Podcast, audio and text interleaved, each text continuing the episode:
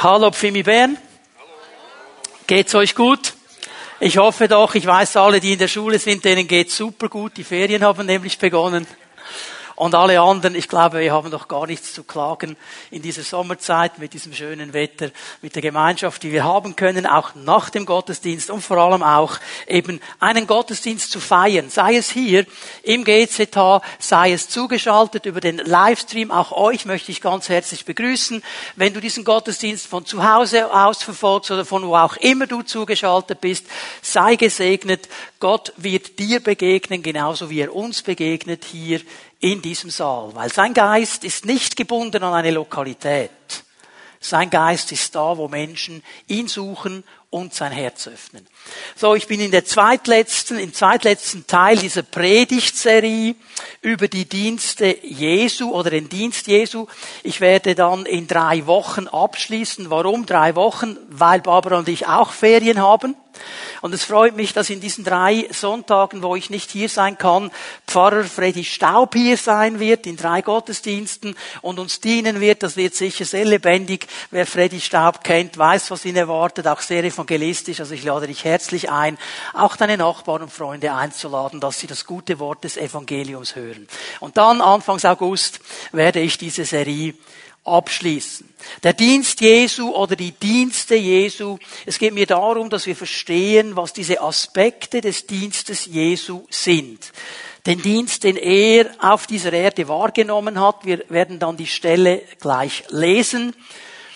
Diese Dienste sind auch für uns heute noch wichtig. Und wir haben schon drei Aspekte gesehen. Der wichtigste zuerst, Errettung. Jesus ist gekommen, um das Evangelium zu den Menschen zu bringen. Die gute Botschaft von der Errettung. Die gute Botschaft, dass Gott selber Mensch geworden ist, auf diese Welt gelebt hat, als Mensch gelebt hat und als einziger, der je vor ihm war und je nach ihm sein wird, ohne Sünde war. Und weil er nie einen Fehler gemacht hat, weil er nie gesündigt hat, weil er nie gelogen hat, nie falsche Gedanken hat, weil er einfach perfekt war, so wie wir es nie sein können, konnte er eben auch das perfekte Opfer für die Sünde sein. Und er hat sein Leben gegeben am Kreuz von Golgatha, damit du und ich, wenn wir unser Vertrauen in dieses Kreuzesgeschehen hineinlegen, neue Menschen werden können. Die Bibel spricht davon, dass wir herausgerissen werden aus dem Reich der Finsternis und hineingeliebt werden in das Reich der Liebe und des Lichts. Da werden wir hineinversetzen. Ich habe am letzten Sonntag das schon einmal erwähnt, weil es gibt Leute, die sagen, ja, okay, da können wir ja stoppen. Für was müssen wir noch von mehr sprechen? In der Errettung ist ja alles drin. Ich möchte euch noch einmal einen wichtigen Punkt erklären. Die Errettung, die wird dann in deinem Leben aktiv oder praktisch, wenn du dein Herz öffnest für Jesus. Das kann niemand anders tun als du. Ich brauche noch einmal das Bild, das Freddy gebracht hat vom Einkaufswagen. Ja, der muss geschoben werden. Okay? Der schiebt nicht automatisch.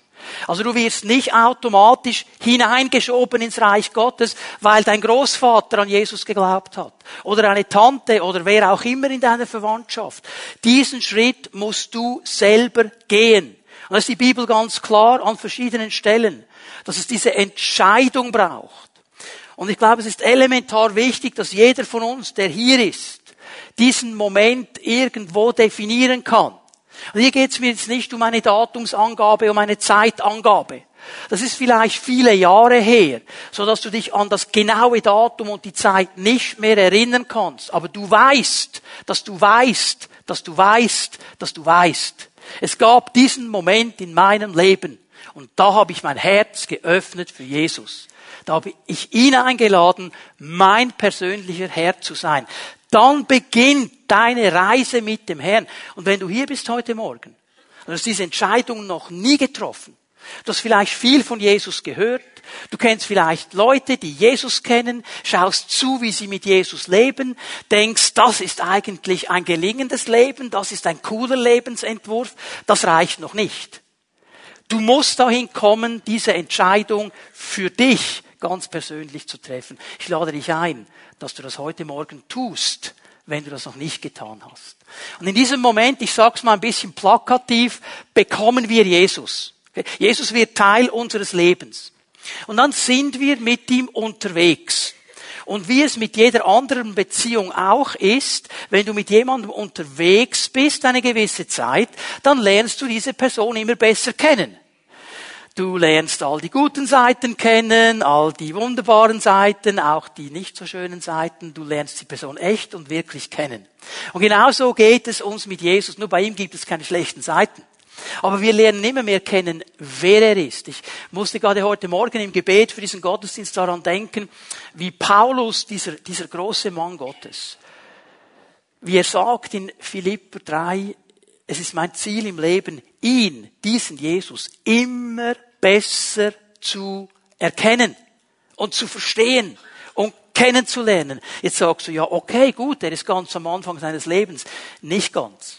Er hat diese Aussage geschrieben 25 Jahre, nachdem er Ja gesagt hat zu diesem Jesus. Und nach 25 Jahren hat dieser geistliche Riese gesagt, ich habe ihn immer noch nicht genug kennengelernt. Und wenn du mit ihm vorwärts gehst, dann lernst du ihn kennen und du lernst kennen, was er in deinem und in meinem Leben tun will. Und jetzt kommen diese Aspekte des Dienstes Jesus, dass er uns nicht einfach nur herausretten will in ein neues Leben hinein, sondern dass er auch unsere zerstörten Herzen, zerschlagenen Herzen heilen will. Wir haben von innerer Heilung gesprochen. Er möchte unsere inneren Menschen, die Herzen, die zerbrochen sind, wiederherstellen und gesund machen. Wir haben am letzten Sonntag über Befreiung gesprochen, dass er uns frei machen möchte, da wo wir gebunden sind, aus verschiedenen Gründen. Ich habe ein paar davon aufgezeigt. Wenn du nicht hier warst, hör dir diese Botschaft noch einmal an oder hör sie dir an, damit wir verstehen, er möchte uns frei machen. Wir sollen freie Menschen sein. Und heute gehen wir einen Schritt weiter und dieses Thema von heute ist vielleicht, ich sage jetzt mal in Anführungs- und Schlusszeichen, das einfachste weil wir es vielleicht am besten kennen, nämlich körperliche Heilung. Auch das ist ein Thema und ein Aspekt des Dienstes Jesus. Jetzt lesen wir zwei Bibelstellen miteinander, Hebräer 13, Vers 8. Diese Stelle lesen wir zuerst, weil sie uns den Gesamtzusammenhang geben will. Jesus Christus ist gestern, heute und in Ewigkeit derselbe. Und wir haben immer wieder gesagt, um was geht es hier? Wenn Jesus diese Dienstaspekte gelebt hat, die Menschen mit diesen Dienstaspekten gesegnet hat, gestern, dann will er es heute tun und er will es in aller Ewigkeit tun. Er verändert sich nicht.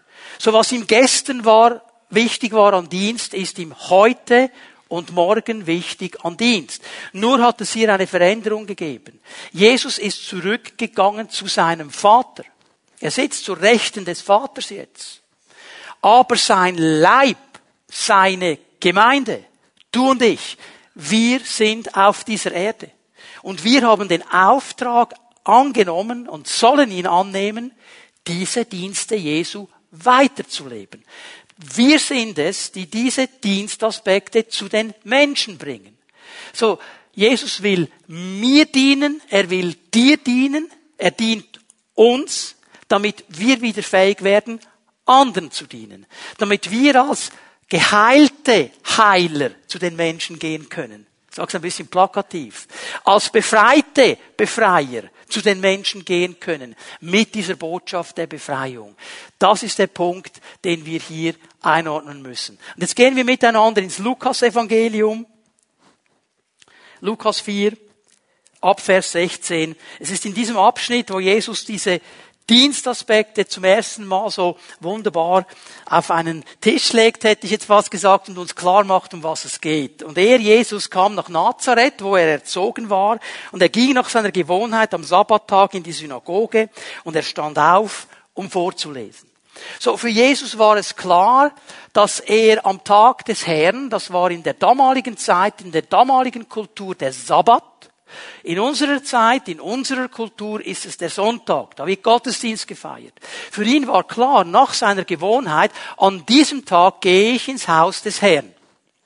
Und so wie es damals war, dass jeder erwachsene Mann, nachdem er die Bar Mitzwa hatte, auch aufgerufen werden konnte, vorzulesen den, aus den Schriftrollen, so war heute an diesem Morgen, der hier beschrieben wird, Jesus dran. Der Synagogenvorsteher hat ihm gesagt, Jesus, heute liest du vor. Okay, Vers 17. Und es wurde ihm die Buchrolle des Propheten Jesaja gegeben. Und als er die Buchrolle aufgerollt hatte, fand er die Stelle, wo geschrieben steht. Doppelpunkt. Jetzt lese ich mal einen Moment nicht weiter. Ich möchte euch etwas fragen, das ich schon lange nicht mehr gefragt habe. Darf ich mal eure Bibeln sehen? Elektronisch oder gebunden ist egal. Okay? Jetzt können alle ganz locker so. Jetzt, wenn wir hier von dieser Schriftrolle lesen, also uns nicht vorstellen, die kannst du nicht mit einer Hand hochheben. Das war ein ziemliches Ding, das hatte ein ziemlich schweres Gewicht und das wurde dann gebracht. Und dann wurde einfach da weiter gelesen, wo am letzten Sabbat gestoppt worden ist. Okay? Also Jesus hat nicht gesagt, wie wir heute ganz schnell, okay, ich nehme diese Stelle, die lese ich jetzt, sondern er las einfach da weiter, wo am letzten Sabbat gestoppt worden ist. Und es war eine Stelle aus dem Propheten Jesaja. Eine messianische Prophetie, also ein Wort, das eigentlich auf ihn selber hinweist. Und jetzt lesen wir Vers 18. Der Geist des Herrn ist auf mir, weil er mich gesalbt hat, den Armen frohe Botschaft zu verkünden.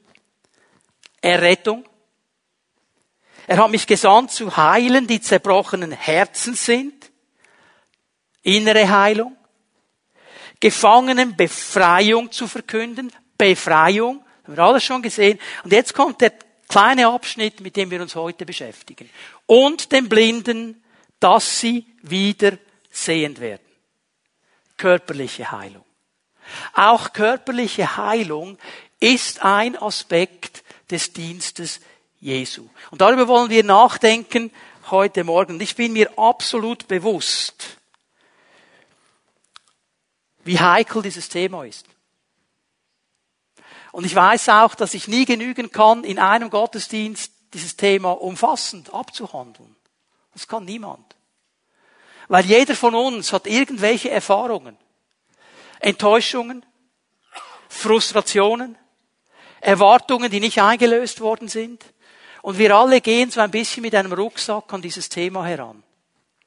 Und ich möchte versuchen, so ganz delikat in deinen Rucksack hineinzugreifen und dir ein bisschen zu helfen, Ordnung zu machen in diesem Rucksack.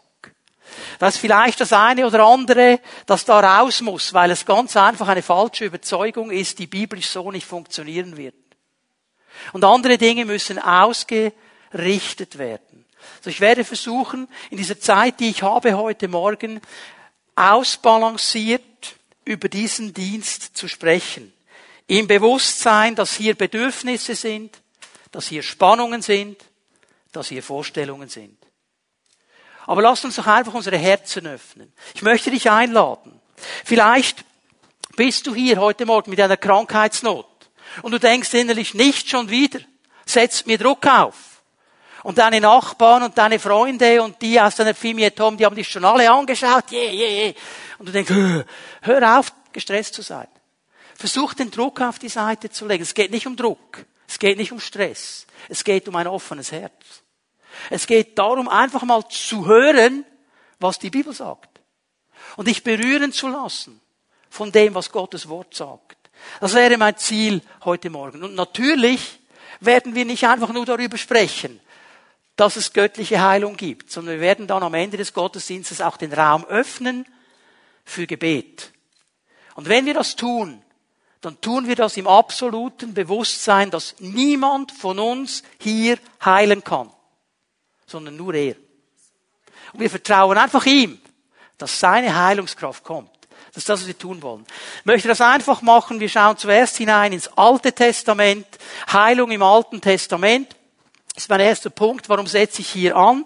Es könnte das Bild entstehen, wenn wir hier einfach nur Lukas 4,18 lesen und Jesus dann eben sagt, diese Schriftstelle, dass ich gekommen bin, um Heilung zu bringen, hat sich heute erfüllt vor euren Ohren, dass man denkt, aha, mit Jesus ist das also gekommen.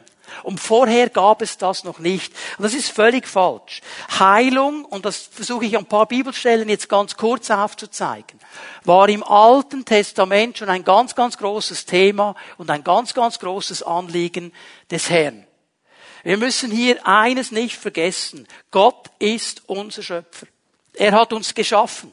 Er hat den Menschen geschaffen, wie der Mensch ist. Die Bibel sagt es einfach in den ersten Versen der Bibel, hat sie geschaffen, männlich und weiblich, das sind die beiden Geschlechter, die es gibt. Und dann hat er den Menschen geschaffen als eine Dreieinigkeit, sage ich jetzt mal, Geist, Seele, Leib. So hat er den Menschen geschaffen. Und als Schöpfer weiß er genau, was dieser Mensch braucht.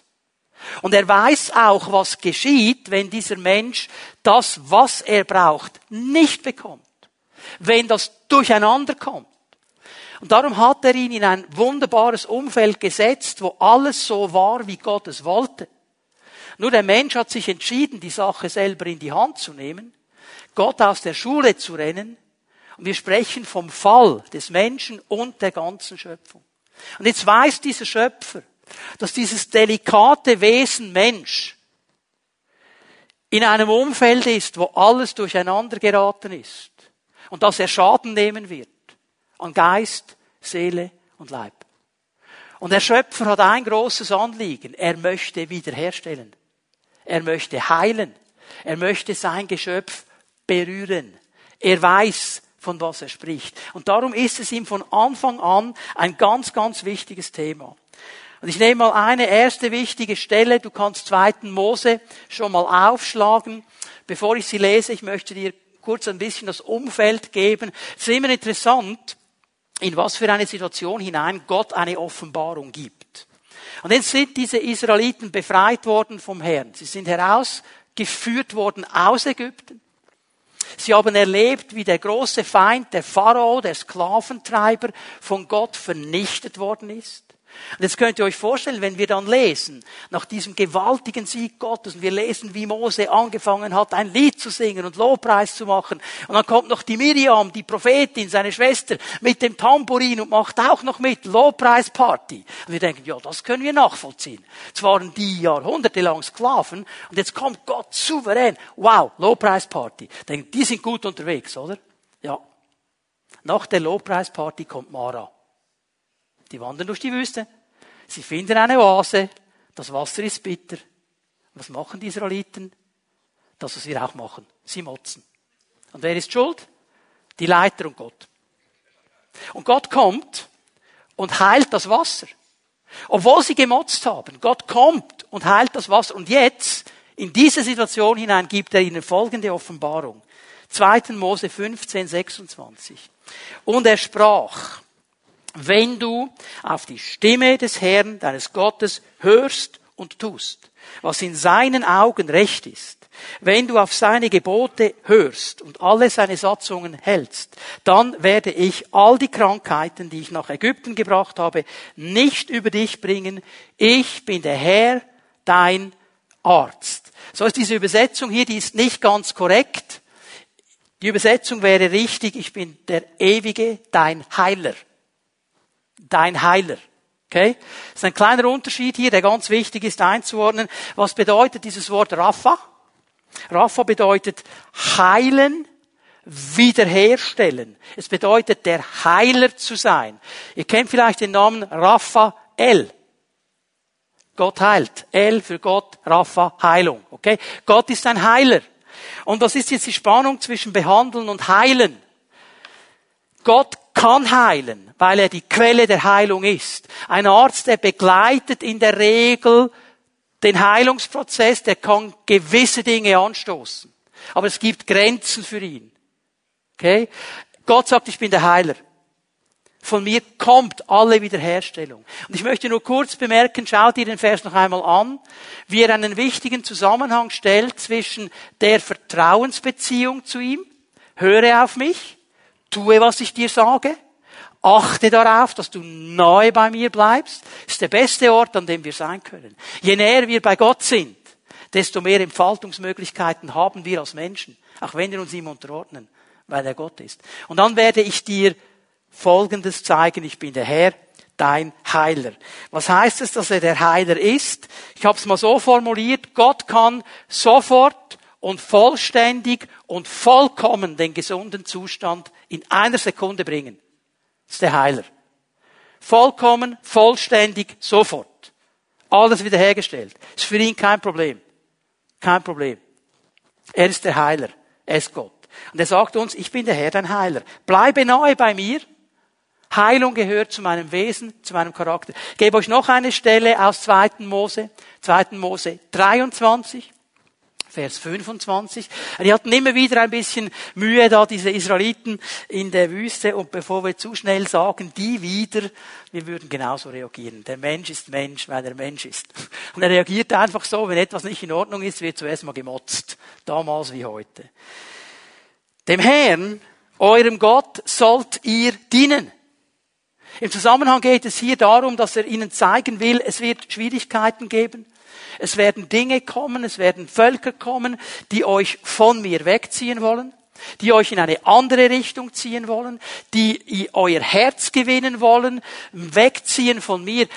Bitte denkt daran, dient mir, bleibt bei mir, bleibt in dieser Vertrauensbeziehung. Lass es nicht zu, dass irgendetwas oder irgendjemand die Priorität von mir wegnehmen kann in deinem Leben. Das ist das, was er sagt. Wenn wir das tun, sagt er, werde ich dein Brot und dein Wasser segnen und hinwegnehmen werde ich alle Krankheit aus deiner Mitte. Noch einmal, ich bin der Heiler, werde es hinwegnehmen. Also denk mal, was hier steht, bevor du jetzt überdrehst. Man könnte jetzt ja sagen, ja, ich muss einfach Gott dienen und neu bleiben, dann werde ich nicht mal krank. Das hat er nicht gesagt. Was hat er gesagt? Hinwegnehmen. Ich kann aber nur hinwegnehmen, was da ist. Merkst du etwas? Manchmal haben wir diese überdrehten Ideen. Es kann auch in dieser Situation vorkommen, weil wir in einer gefallenen Welt leben, dass Schmerzen da sind, dass Krankheit da sind. Gott, ich will sie wegnehmen, sagt er. Ich will sie wegnehmen. Okay? Ähm, wir gehen zu Psalm 107, Vers 20. Psalm 107, Vers 20. Ganz interessanter Psalm. Hier wird dieses Volk Gottes angesprochen, das so viel erlebt hat, so viel Segen erlebt hat, so viel Gnade erlebt hat und immer wieder weggeht von Gott. Immer wieder das Gefühl hat, ich kann das auch, ich kann das besser, ich brauche den nicht. Der Mensch ist Mensch. Der Mensch ist Mensch. Dieses Wort heute Morgen hat mich bewegt von dieser Arroganz, von diesem Stolz. Es ist wirklich da, wenn wir das Gefühl haben, wir wissen es besser als Gott. Und im Psalm 107, der ganze Psalm, da geht es immer wieder um diese Sache. Ich habe ihnen das gegeben, ich habe ihnen das gemacht, sie sind weggegangen von mir. Und dann kommt immer der gleiche Kreislauf. Sie gehen weg von mir, sie fallen ins Elend, was machen sie? Sie schreien zu mir und Gott ist gnädig. Ich bin so dankbar, dass er gnädig ist. Dass er nicht sagt, ja, jetzt, du hast dich selber da rein manövriert, versuch mal rauszukommen, dann reden wir wieder. Er kommt. Und mittendrin in dieser ganzen Sache sagt er folgendes, Psalm 107, Vers 20. Er schickte ihnen sein befreiendes Wort und heilte sie. Er bewahrte sie vor dem sicheren Tod. Schon im Alten Testament sagt Gott, ich werde mein Wort schicken. Und mein Wort hat heilende Kraft. Und ich werde dich befreien. Noch eine Stelle, ganz schnell, da gehen wir ins Neue Testament. 2. Könige 5, 14 und 15. 2. Könige 5, Vers 14 und 15. Die historische Erzählung von Neumann. Warum ist dieser Mann wichtig? Neumann war kein Jude, kein Israelit, gehörte nicht zum Bundesvolk, war ein Syrer, war ein Feind Gottes. Und er ist krank. Und er bekommt von diesem von, dieser Sklaven, von diesem Sklavenmädchen, das aus Israel entführt worden ist, bekommt er den Tipp, geh zum Elia, geh zu ihm. Dieser Prophet, der kann dir helfen, ist ein Prophet Gottes. Und er kommt dahin. Und der Prophet kommt nicht mal raus, der war ja dann putzhässig, also der Neumann, der war total sauer. Weil er kam da als, als großer Mann in Syrien und der Prophet kommt nicht mal selber raus. Hallo? Schickt einfach den Diener und sagt, okay, geh zum Jordan, siebenmal untertauchen, dann ist die Sache gegessen. Und er sagt, hallo, bin ich jetzt im falschen Film? Ich, ich komme ich bin, hallo, ich bin VIP. Und er kommt nicht raus. Und dann schickt er mich in diese Pfütze. Die Flüsse, die wir haben in Syrien, die sind ja viel schöner und besser. Was soll ich jetzt? Und zum Glück hat er jemandem gesagt, hey, nein, Mann, komm, mach's doch. Mach's doch. Weil der hat jetzt, und das ist der Rucksack, von dem ich spreche, vielleicht bist du manchmal auch so ein Neumann. Weil der Pfimiet Homeleiter sich nicht so um dich gekümmert hat, wie du gefunden hast, müsste er sich jetzt um dich kümmern. Und dann hat der Kerl nicht mal so gebetet, wie du gefunden hast, er müsste beten. Und jetzt bist du putzhassig.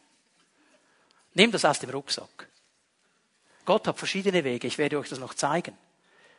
Der Schlüssel ist das offene Herz. Und er hört zu, und er ging, tauchte sich siebenmal unter, wie der Mann Gottes es ihm befohlen hatte. Da wurde seine Haut so gesund wie die eines kleinen Kindes. Und er war geheilt. Er hatte Aussatz. Und nachher sah der aus wie so das Babyfüderli. Alles wieder schön glatt und sanft und alles gut. Alles gut. Und das hat ihn tief bewegt, diesen Mann. Das war Gott. Das hat er verstanden. Schon im Alten Testament ganz klar auf Gottes Agenda in seinem Charakter Heilung. Wenn wir ins Neue Testament gehen, und jetzt kommt Jesus Christus, ich möchte, nehmt das noch mit, wenn wir jetzt hineingehen ins Neue Testament, zwei wichtige Dinge. Vertrauen, Vertrauensbeziehung, neu bei Gott sein und verschiedene Wege, wie Heilung kommen kann. Untertauchen im Jordan, durch sein Wort und so, ganz verschiedene Wege, okay? Neues Testament, jetzt kommt Jesus. Und er hat, und wir haben diese Stelle gelesen heute Morgen am Anfang seines Dienstes klar gemacht, ich bin gekommen, das Reich Gottes zu verkünden und wenn das Reich Gottes kommt, dann kommt es mit Kraft. Du kannst dir eine Stelle aufschreiben, Matthäus 4, Matthäus 4, Vers 23.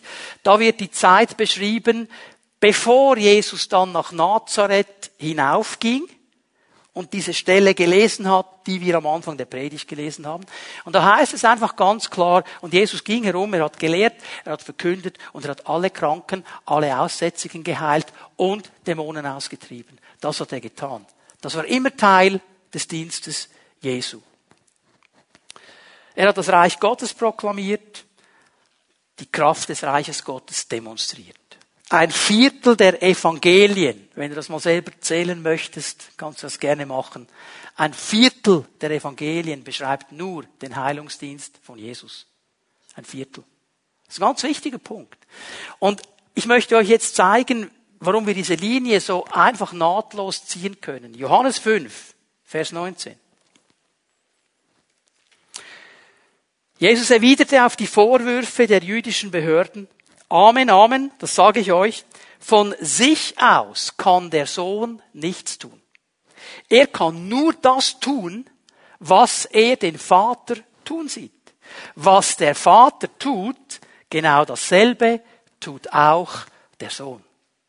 Jesus macht hier zwei Dinge klar. Er sagt, ich komme in der Autorität des Vaters und ich mache einfach nur das, was der Vater eh auch tun würde.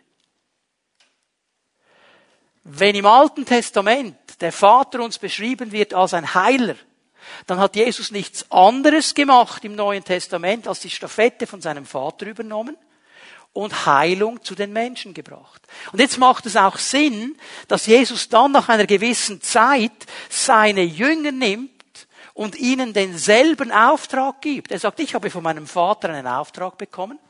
Ihr habt mir zugeschaut, ich habe Menschen geheilt, ich habe Dämonen ausgetrieben. Jetzt gebe ich euch diese Autorität. Und jetzt macht ihr das auch.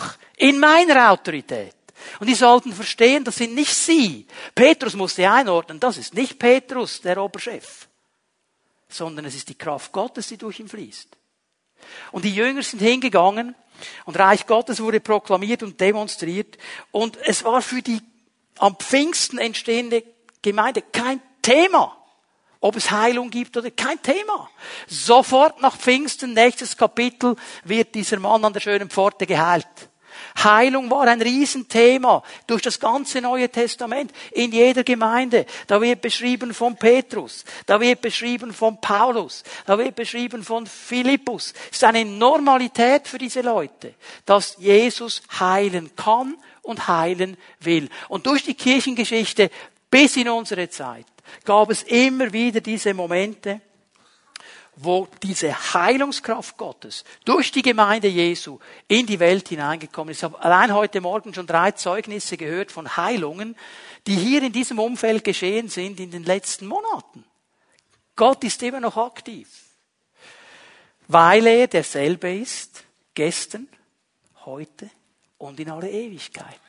Und jetzt liegt dieser Punkt bei uns, dass wir Menschen dienen. Aber ich muss in einem dritten Punkt noch über etwas ganz Wichtiges jetzt sprechen.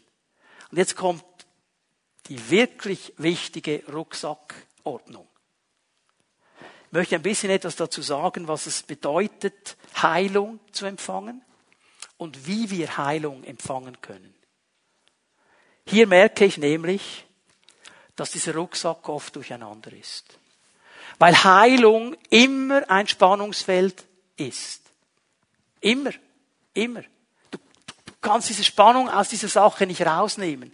Und ich glaube, es sind hier mal zwei Dinge, die ich erwähnen möchte. Warum kommt es zu dieser Spannung? Das ist auf der einen Seite die Souveränität Gottes. Gott ist souverän. Gott ist niemandem Rechenschaft schuldig. Gott muss sich niemandem erklären. Gott kann absolut machen, was er will. Es gibt ja viele Menschen, die haben das Gefühl heute, sie können auch machen, was sie wollen. Aber das geht nicht. Weil, auch wenn es manchmal lange geht, auch wenn diese Schöpfung gefallen ist, gibt es immer noch ein göttliches Prinzip. Was du säst, wirst du ernten. Okay? Der Einzige, der wirklich machen kann, was er will, ohne jemandem Rechenschaft zu geben, ist Gott. Was hat Jesus gesagt? Lukas 4, Vers 21. Er fing an, ihnen zu sagen, heute ist diese Schrift erfüllt vor euren Ohren. Ist, was er gesagt hat. Und da möchte ich einfach nur eines sagen, das Wort gilt. Amen. Punkt. Aber jetzt, was hat er gesagt? Was hat er gesagt? Er hat nicht gesagt, ihr werdet jetzt alle geheilt hier. Das hat er nicht gesagt. Er hat in diesen Worten, die er gelesen hat, aus Jesaja 61, die Dienstaspekte aufgezeigt und hat gesagt, Gott kann und will wiederherstellen. Das kann er, das will er. Und ich bin gesalbt, um das zu tun. Aber an keiner Stelle steht, dass er das muss. Da lesen wir etwas hinein. Er hat nur gesagt, das ist erfüllt, das ist aktiv, ich bin gekommen, um Menschen freizusetzen, zu befreien, innere Heilung zu geben, Blinden, dass sie das Augenlicht und so weiter. Aber er sagt an keiner Stelle, ihr Leute in Nazareth, die ihr heute hier seid, ihr bekommt das jetzt alles. Hat er nicht gesagt. Das ist die Souveränität Gottes. Gott ist und bleibt Gott. Er ist und bleibt der Herr. Und er muss sich dir und mir gegenüber nicht erklären. Er kann die Dinge machen, wie er will. Er muss mich und dich nicht um Erlaubnis fragen. Und weißt du, was ich mich immer wieder frage, gerade in unserer Zeit und in unserer Kultur, wieso folgen wir Gott nach? Folgst du ihm nach, folge ich ihm nach, weil er ein Segner ist? Weil er mein tolles Leben noch toller macht? So ein bisschen Schlagrahmen und Krise auf dem Gupp? Und wehe, er macht's mal nicht? Dann hätte ich dann noch andere Adressen, wo ich hingehen könnte. Oder darf ich es mal so sagen, ist er dein Herr, weil er dich heilt? Oder bleibt er auch dein Herr, wenn er dich nicht heilt? Das ist die große Frage. Das ist die Souveränität Gottes. Er muss sich uns gegenüber nicht erklären. Spannung. Und jetzt kommt auf der anderen Seite eine zweite Spannung, Bereitschaft. Bereitschaft. Ja, bin ich bereit, das Wirken Gottes zu empfangen? Erwarte ich das Wirken Gottes überhaupt? Mit welcher Erwartung begegne ich Gott? Also überleg diese Leute, die da an diesem Tag in der Synagoge waren, als Jesus da war. Mit was für einer Erwartung sind die aufgestanden an diesem Morgen? Also die verschiedenen Typen, Yusuf, der da kam, und Maria und wie sie alle hießen, die da in die Synagoge pilgerten.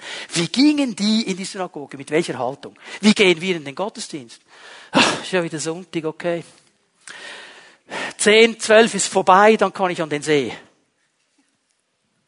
Oder stehe ich auf und sage, Herr, heute ist der Tag. Ich komme zusammen. Die Jungen würden sagen, mit meinen Homies, oder? Ist das noch aktuell, Homies, oder gibt es schon ein aktuelleres Wort?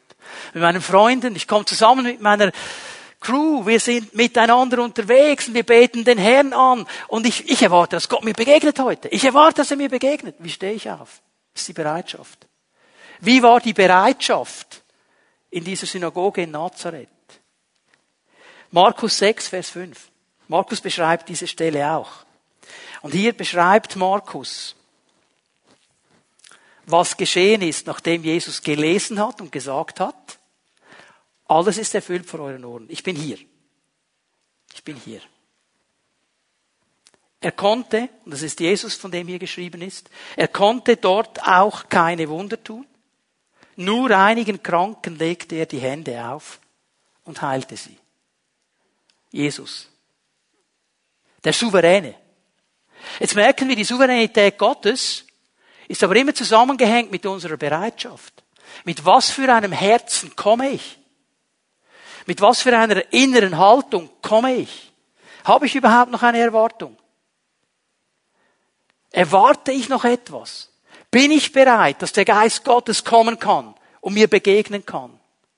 Das ist die ganze Spannung. Und ich möchte euch ein paar Dinge einfach aufzeigen. Wir wollen dann beten miteinander. Auf was achte ich, wenn ich in dieser inneren Haltung der Bereitschaft bleiben will? Sage, Herr, ich habe verstanden, du bist souverän, du musst gar nichts. Aber ich will bereit sein, alles zu empfangen, was du bereithältst für mich. Ich möchte den Weg von meiner Seite freischaufeln. Das erste, was ich euch sagen möchte, ist Vertrauen. Vertrauen oder Glauben. Mir gefällt der Begriff Vertrauen besser. Ist ja meistens übersetzt mit Glauben. Vertrauen ist eigentlich die wörtliche Übersetzung. Das ist ein Beziehungsbegriff. Gott zu kennen, zu erkennen, und immer besser zu erkennen, sein Herz zu verstehen. Und immer wieder, immer wieder betont Jesus im Zusammenhang mit Heilung eine interessante Sache. Dein Vertrauen hat dich geheilt. Dein Vertrauen hat dich befreit. Dein Vertrauen. Aber da kamen Menschen, die in dieser Vertrauenshaltung kamen und gesagt, Jesus, wir können gar nichts, aber du kannst alles. Wir wollen mit dir sein, berühre mich. Auch negativ hat er gesagt, wo ist euer Glaube, Jungs? Ihr solltet dieses Vertrauen haben. Und dann auf der anderen Seite muss ich aufpassen, habe ich falsche Überzeugungen in mein Glaubensleben integriert? Gibt es da gewisse Dinge, die ganz einfach falsch sind? Warum betone ich das im Zusammenhang mit Vertrauen? Vertrauen hat zu tun mit Hören. Was ich höre, baut mein Vertrauen auf. Jetzt kann ich gute Dinge hören, ich kann aber auch schlechte Dinge hören. Was habe ich alles gehört? Und jetzt könnte ich eine, eine Riesenlitanei loslassen. Ich muss mich ein bisschen sputen, dass ich noch fertig werde. Aber Leute, die geheilt werden, die diese, diese Heilung im Vertrauen empfangen, du kannst immer wieder von ihnen lesen, sie haben gehört. Sie haben gehört. Die Frau mit der Blutkrankheit, sie hat von Jesus gehört. Jairus hat von Jesus gehört. Die vier Freunde, die ihren Freund durchs Dach runterlassen, die haben gehört von Jesus. Was haben die wohl gehört? Ja, Jesus musst du aufpassen. Was ich, manchmal macht er Leute krank, um sie zu strafen. Ja, manchmal will er sie erziehen durch Krankheit. Ich weiß nicht, wenn sie das gehört hätten, dass sie ihren Freund dahin geschleppt hätten. Gegen alle. Was haben die wohl gehört? Die haben gehört, da ist dieser Heiler. Der heilt. Der heilt. Wir gehen zu ihm und sind zu ihm gekommen. Schau mal, das sind manchmal so Überzeugungen, die haben sich eingeschlichen. Auch in frommen Kreisen. Und die sind gar nicht widersprochen. Wenn Gott uns durch Krankheit strafen würde, wären wir alle krank, wir hätten alle Strafe verdient. Aber hör mal, die Bibel hat gesagt, wer hat die Strafe Gottes getragen? Jesus. Apostelgeschichte 10, Vers 38. Einfach nur mal hören, was hier steht. Jesus von Nazareth wurde von Gott mit dem Heiligen Geist gesalbt und mit Kraft erfüllt und er zog dann im ganzen Land umher, tat Gutes und heilte alle, die der Teufel in seiner Gewalt hatte, außer die, die von Gott gestraft worden sind. Das steht da nicht. Verstehen wir? Gott war mit ihm. Oder die Leute, die sagen, ja, Gott erzieht uns durch eine Krankheit. Wenn mir jemand sagt, ja, ich habe das Bein gebrochen. Und jetzt bin ich im Spital, muss warten, bis ich nach Hause kann. Gott hat so zu mir geredet. Wenn ich das Bein nicht gebrochen hätte. Das weißt du was? Wenn du vorhin zugehört hättest, Gott will immer reden. Gott erzieht durch sein Wort und den Heiligen Geist. That's it. That's it. Das ist Neues Testament. Glaubst du mir nicht? Kannst du aufschreiben, 2. Timotheus 3,16. Alle Schrift. Alle Schrift. Altes, Neues Testament. Alle Schrift ist von Gott gegeben. Eingehaucht von ihm. Durch seinen Geist. Uns gegeben. Warum ist es uns gegeben? Deckt Schuld auf. Bringt auf den richtigen Weg. Er zieht Hast du das gesehen? Er zieht zu einem Leben nach Gottes Willen. Durch sein Wort und seinen Geist, nicht durch Krankheit. Das macht nicht Gott.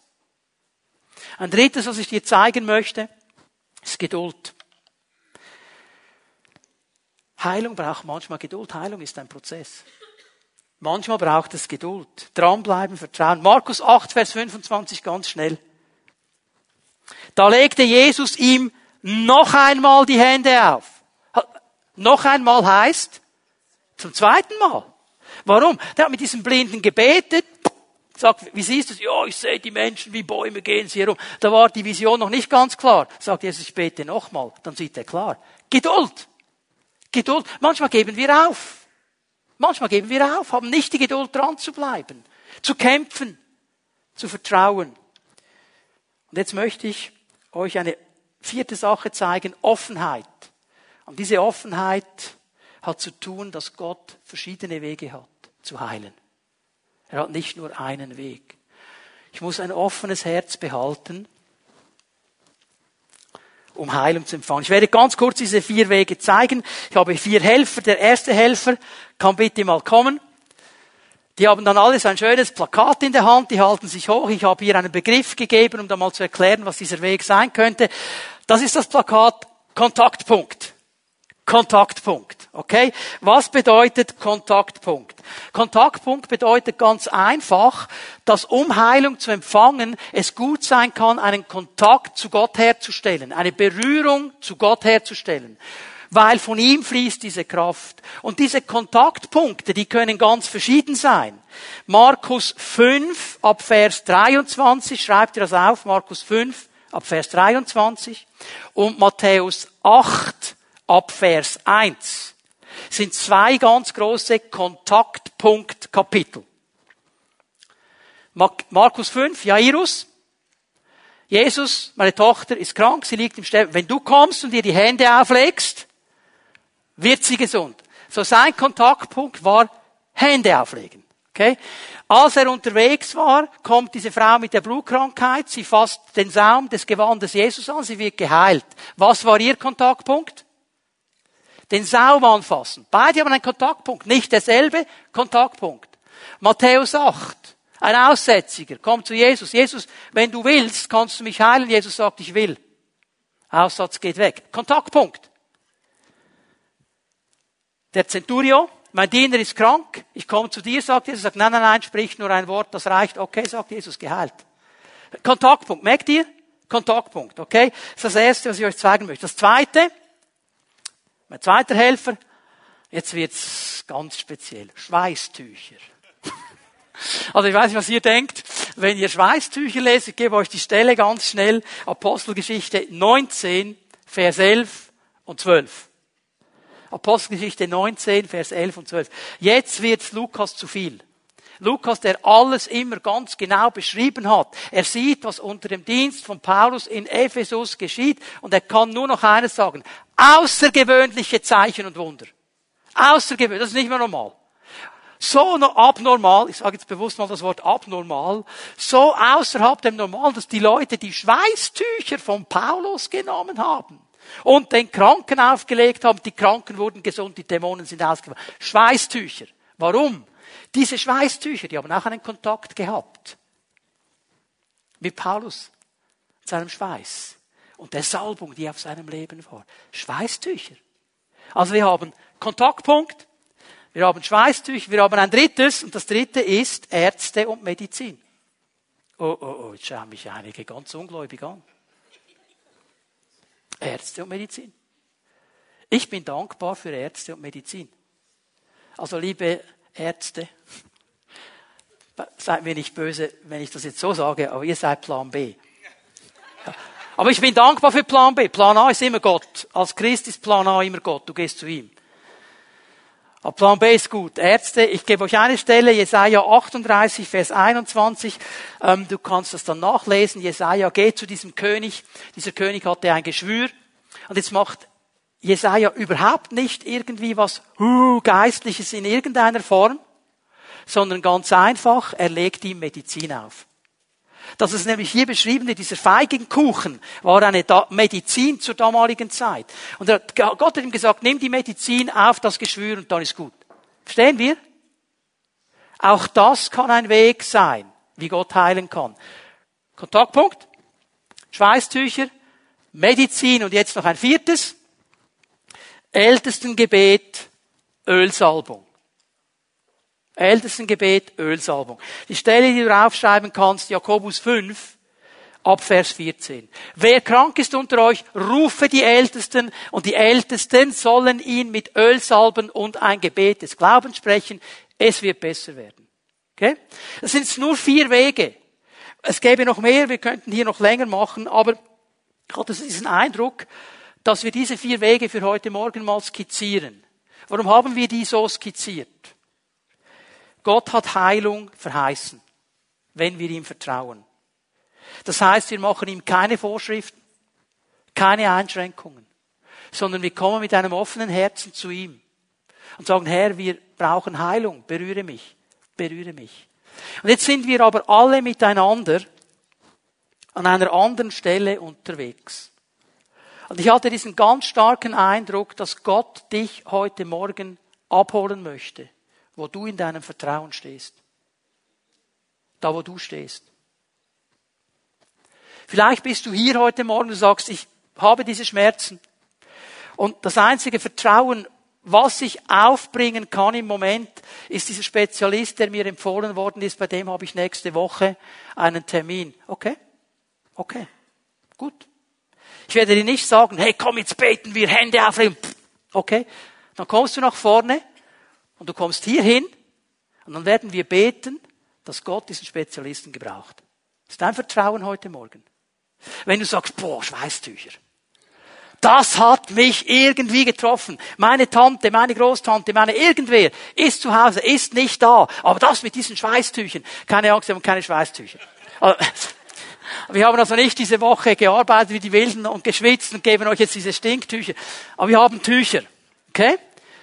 Und wenn du hier kommst zu diesem Punkt hier, dann werden wir beten mit dir zusammen mit diesen Tüchern. Sagen wir beten, dass wenn du dieses Tuch auflegst auf diese Person, dass sie gesund wird. Deine Entscheidung, wenn du vertraust, wenn du sagst, hey, ich habe Vertrauen für einen Kontaktpunkt, leg mir die Hände auf, sprech dein Wort, kommst du hier hin, wir beten. Oder wenn du sagst, ich brauche die Ölsalbung, hier, ihr wisst, wie das funktioniert auf dieser Seite. Ich hatte so stark den Eindruck, dass Gott uns da abholt, wo du Vertrauen hast. Und bitteschön, jetzt tust du mir einen Gefallen. Du gehst bitte, wenn du überhaupt gehst, dahin, wo du Vertrauen hast. Lass dich jetzt nicht von irgendjemandem irgendwo hinschicken. Weil da fängt der Stress an. Du musst nicht irgendeinem Menschen genügen. Du musst nicht tun, was die anderen dir sagen. Es ist eine Verantwortung, vor Gott zu verstehen, was dran ist bei dir. Und Gott wird dir dabei helfen. Und dann machst du genau diesen Glaubensschritt. Und weißt du was? Es geht gar nicht darum zu sagen, Kategorie 1 ist die beste, Kategorie die Ärzte. Okay, ferner liefen. Wo hast du Vertrauen? Wo hast du Vertrauen heute Morgen? Dann komm mit diesem offenen Herzen zu deinem Herrn. Und ich möchte, lass uns mal aufstehen miteinander.